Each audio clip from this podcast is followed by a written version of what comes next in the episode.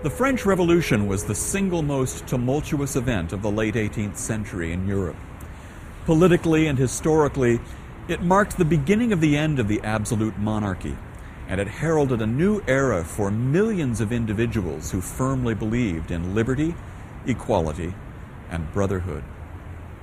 But this cataclysmic event also marked changes, major changes in art, literature, and music, changes that were unimaginable just a few years before.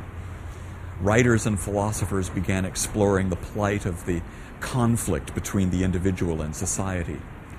Artists began to apotheosize the common man in heroic and noble statues and paintings. And musicians began looking for their own individual style rather than pouring their ideas into a pre existing classical mold.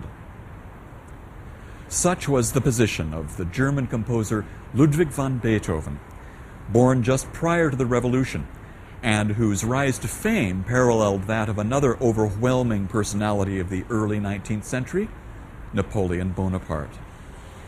This confluence of ideas, events, and personalities produced an environment which helped create one of the greatest early masterpieces of German opera, Beethoven's Fidelio. I'm Nick Reveles. This is Opera Talk.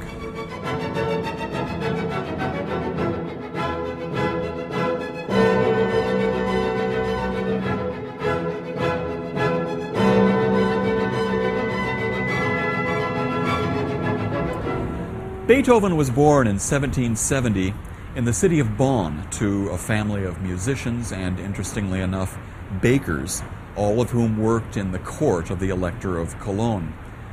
And every artist worth his salt tried to make his mark in the great imperial city of Vienna, and so too Beethoven traveled there in order to study with the elder composer Franz Joseph Haydn in 1792. That was the year after the death of Mozart. The young composer didn't end up spending much time with Haydn. In fact, he found the composition lessons rather disappointing. But the move from Bonn was fortuitous, as he ended up making Vienna his permanent home. After studying a little bit with Mozart's now well known rival, Antonio Salieri, Beethoven was ready to write an opera.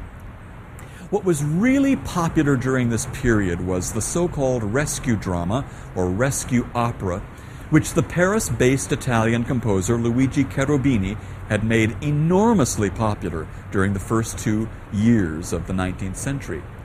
These rescue dramas were melodramatic affairs that always involved great heroism in the face of impossible odds, usually involving some intense political background and featuring a woman seeking to rescue her lover or her husband from the hands of some evildoer. The rescue opera had the potential to be a runaway hit for Beethoven because of its popularity. And of course, like many of his Viennese colleagues, he was looking for a way to pay the bills. He eventually chose a libretto by the Frenchman Jean Nicolas Bouilly, a librettist of Cherubini who had had some success at the Opéra Comique. The libretto was entitled Léonore, ou L'amour conjugal, the triumph of married love and it had been set by three previous composers Pierre Gaveaux, Ferdinando Paër, and Simone Mayr, the teacher of the great Italian composer Gaetano Donizetti. Beethoven flirted with other potential operatic projects up until his death in 1827, but none of them really captured his imagination. Only Fidelio, which is what he eventually called his only opera. Now, Beethoven's method of writing music is well known. He struggled mightily and sketched constantly before a work was felt to be ready to be presented in performance. We have existing manuscripts by the composer that show how difficult the process must have been for him, with crossings out and hatch marks, with uh, notes flying all over the page, tears and erasure marks all over the surface. These sketches give us a concrete metaphor for Beethoven's difficulties with this opera. There are three extant versions of the opera, the earliest being 1805 and the first revision being 1806. Another later version in 1814 is the version that is most often performed today. With each of the revisions came different German librettists, poets who worked closely with the composer to work the text into its final form. The title of Leonora is used to identify the first two versions, and Fidelio for the 1814 version. The opera enjoyed a life of exactly three performances and then promptly closed. Friends and patrons suggested some revisions, and another production of the work took place in 1806. But due to a lack of rehearsal time, performances of the singers and instrumentalists were marginal, and Beethoven himself withdrew the work from production. But by 1814, Beethoven was a famous, well established composer, and interested friends and colleagues pressed for yet another revised, new production of his only opera he turned to yet another librettist to help work with the difficult text. Fortuitously, this man of letters was not only a poet, but a thoroughly capable man of the theater, whose instincts helped Beethoven achieve success with Fidelio. His name was Georg Friedrich Treitschke. This revival occurred at the Vienna Court Theater on May 23, 1814, and it was a great success. Although, as I said earlier, Beethoven considered a number of other stories and librettos for operatic setting, nothing ever struck him as being truly worthy, and so Fidelio remains this composer's only essay in the operatic art.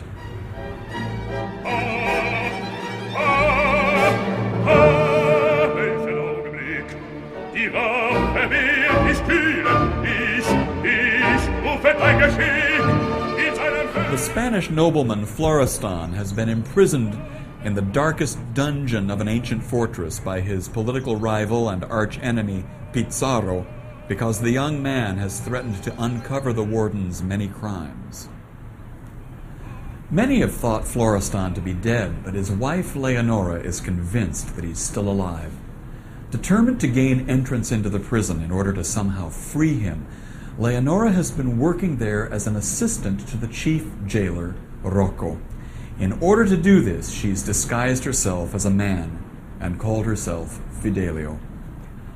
Rocco's daughter, Marcellina, unfortunately has fallen deeply in love with Fidelio, and as the curtain goes up, we see her attempting to dissuade a young suitor named Jaquino, who lavishes all his attention on her. But her heart is set on Fidelio, and Rocco, her father, approves. This is, of course, an extremely dangerous situation for Leonora because she dare not reveal her true sex or identity. The warden, Pizarro, appears. He has been anonymously warned that the government knows that he's imprisoned people illegally and that they will soon have a surprise inspection. In order to hide his evil, he decides to kill Florestan this very night thus removing all evidence of his terrible cruelty. He then turns to Rocco to help him with the murder of the young nobleman. After Pizarro's exit, Leonora, having overheard the entire conversation, convinces Rocco that he will need help in his responsibilities in the deep dungeon, and she thus talks her way into accompanying him in order to dig the grave for the prisoner who is about to be killed. Meanwhile, Florestan, languishing in the dark pit, despairs against the bleakness and the silence which surround him. He sees a vision of his beloved Leonora before he finally faints away in delirium. Rocco and Leonora as Fidelio arrive and begin to prepare a grave for the prisoner. He comes to, and despite the darkness, Leonora recognizes the voice of her beloved husband.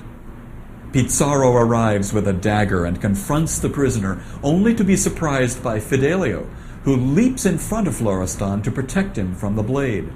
She shouts out, First, kill his wife, and reveals herself as Leonora. She draws a pistol to shoot Pizarro, and they all hear a trumpet call announcing the arrival of Don Fernando, a minister of the king. Pizarro and Rocco flee the scene and the loving couple rejoice in their newfound freedom.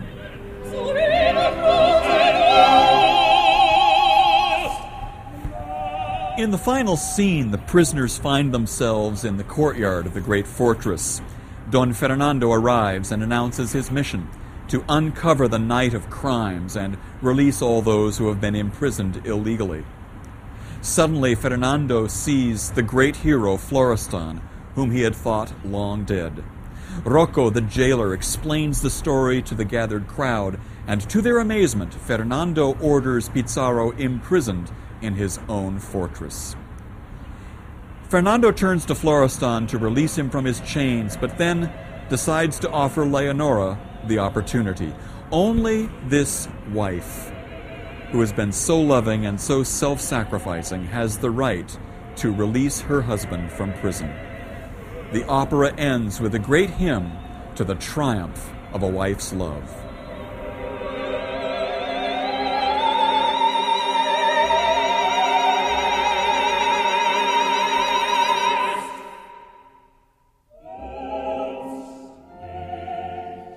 As the story of the opera unfolds, we find Beethoven and his librettists dealing with good and evil through the use of musical and dramatic symbols for darkness and light. The drama begins in the relative light of the prison courtyard, with Marcellina fending off Jaquino's marriage proposals. With the spoken dialogue, we begin to think that this opera will be a comic Singspiel along the lines of Mozart's The Magic Flute.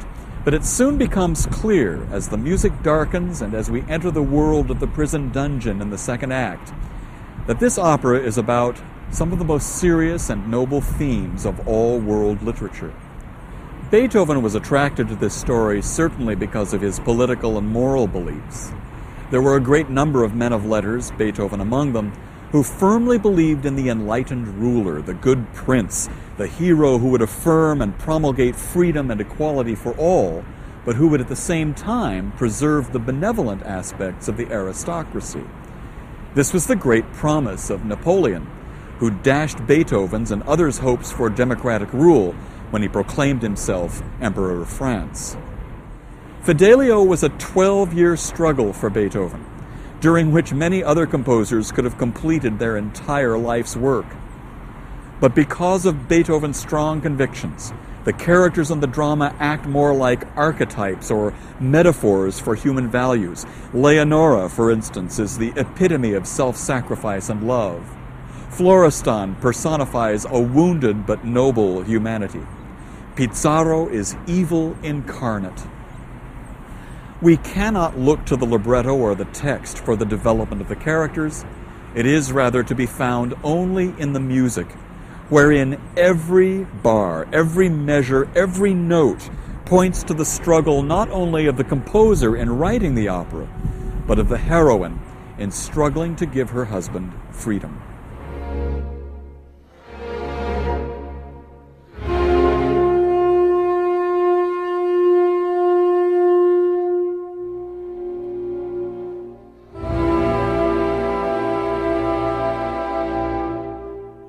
In order to really appreciate where Beethoven's opera Fidelio lies within German culture at the turn of the 19th century, I thought I would turn to an expert in the field of political science and political history, particularly European history, our friend, professor of political science at the University of San Diego, Michael Pfau. Michael, welcome. Thank you very much, Nick. Good to have you here.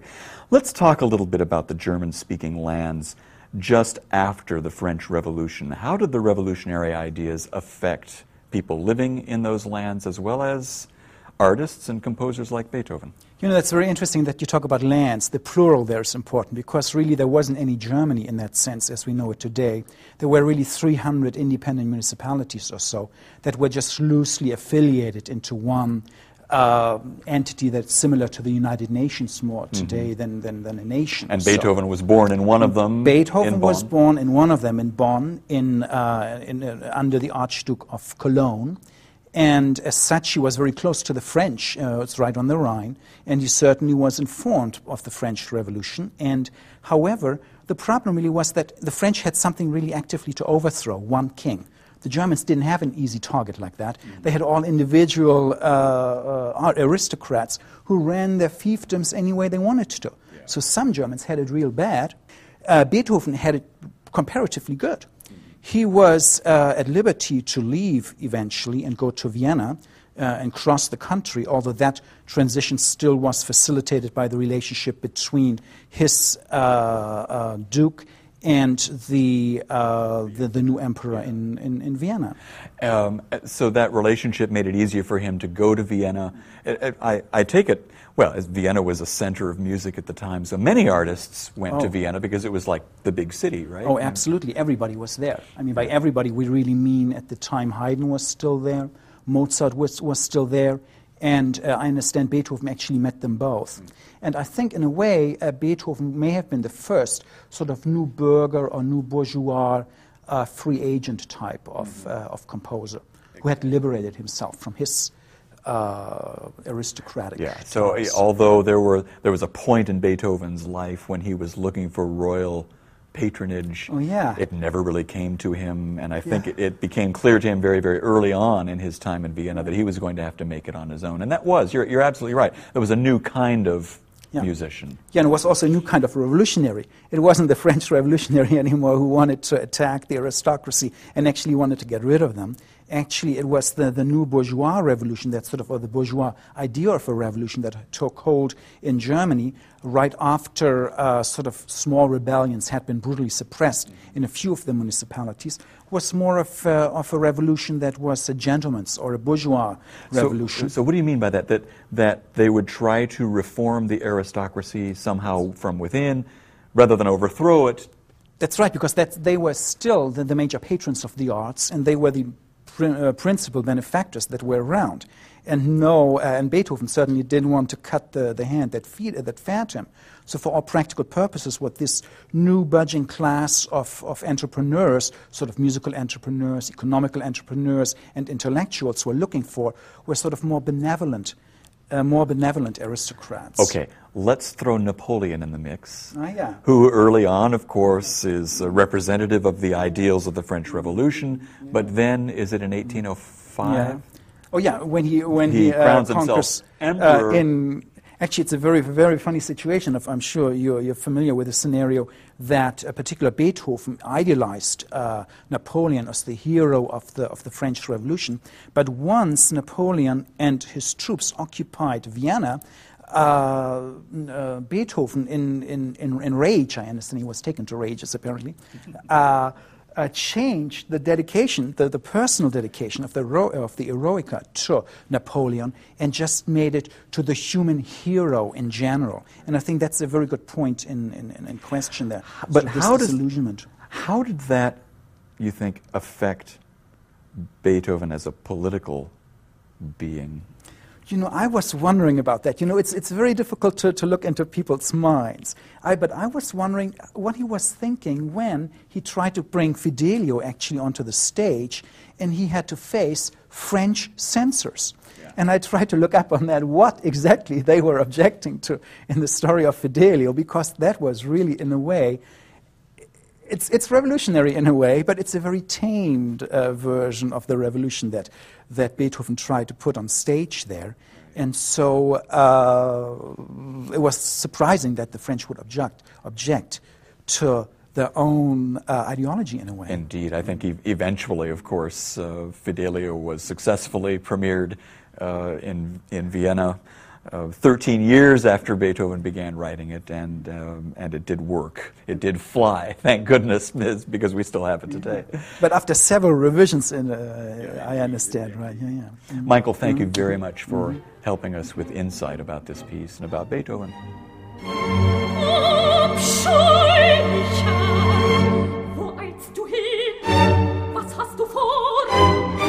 A sense of struggle permeates just about every measure of this opera, and musical metaphors for the progression from light to dark and back again to light occur everywhere.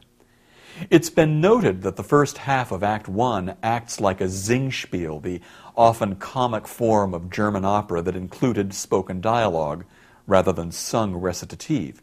And indeed, that's true. Listen now to the introduction of the first musical piece in the score a duet between two characters, Marcellina and Jaquino. Marcellina is doing the prison laundry, and Jaquino is trying desperately to propose to her.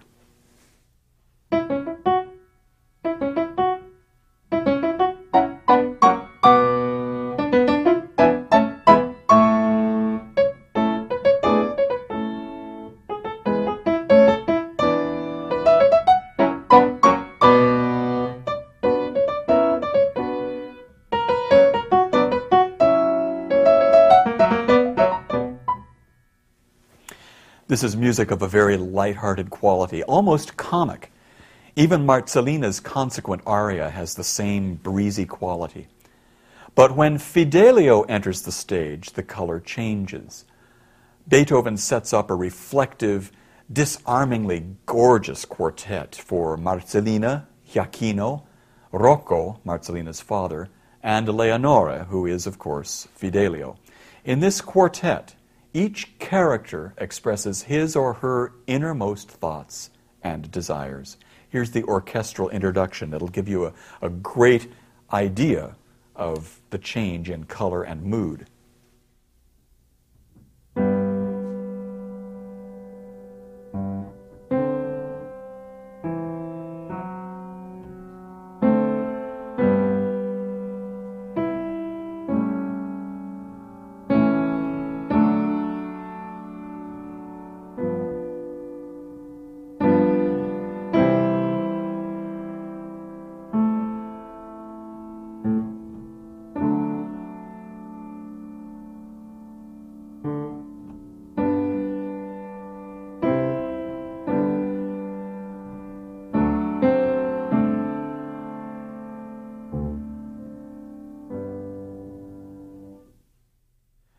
Gorgeous music, but it immediately darkens the score. And even from that short orchestral introduction, we know that we've entered a whole world apart from the Singspiel quality of the first two numbers.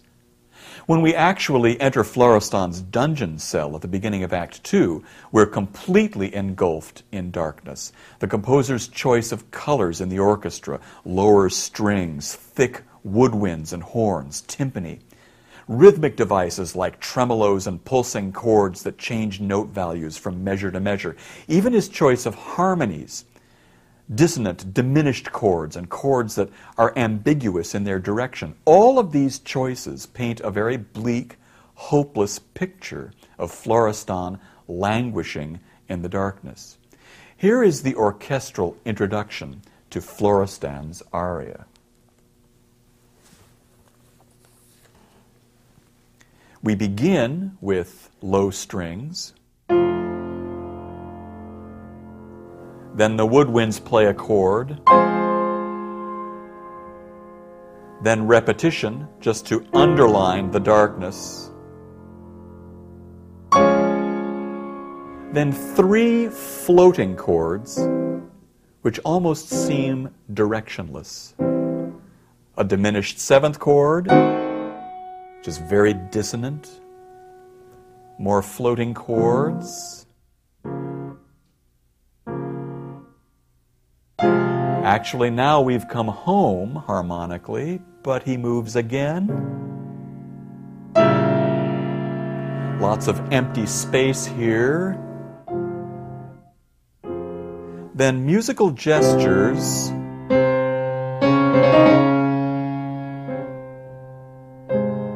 So many of them, in fact. We almost have to slow down to get them all in.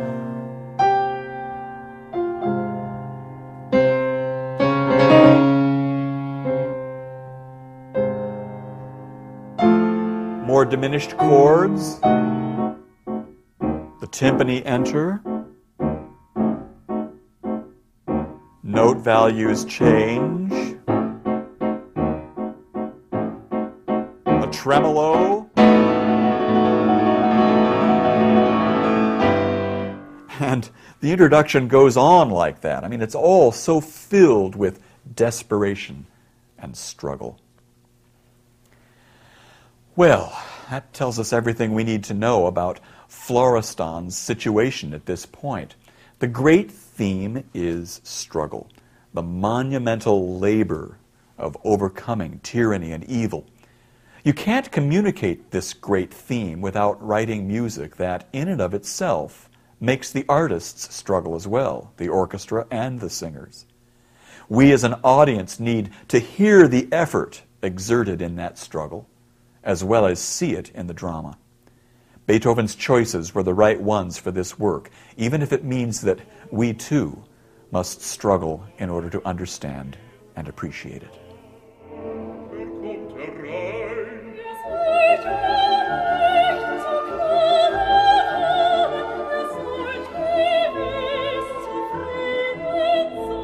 Now let's take a look at some of the resources that are available so that you can get to know Fidelio before you come to see it in the Opera House.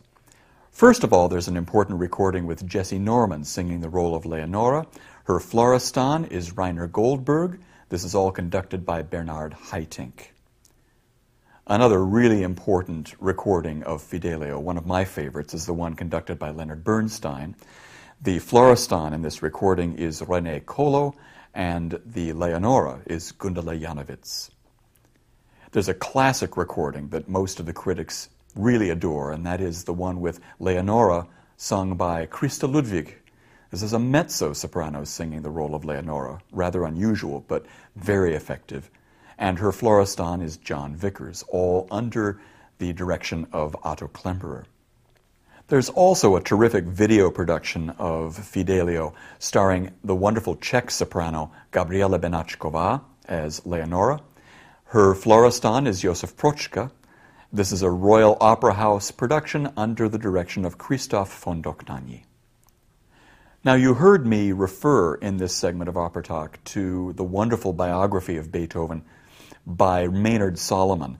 Mr. Solomon is a marvelous musicologist and there's no better volume in English that's a perfect description of the life, the times of Beethoven, as well as a description of his creative genius. This is a, a wonderful resource for you. Out of all of these resources, I'm sure you'll find something that will help detail your knowledge of Fidelio, help you appreciate it, and enjoy it much more in the Opera House.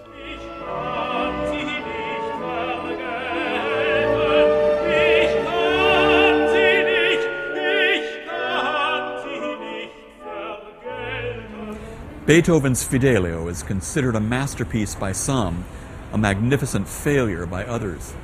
But it's surely a work that rewards the student, the listener, and the attentive audience every time they dedicate themselves to truly listening to the work in performance. As you can imagine, it takes a rare group of singing actors and a great production team to bring Fidelio off successfully on stage. But never miss a performance of Fidelio. A great performance of this work is the experience of a lifetime. I'm Nick Reveles. I'll see you at the opera.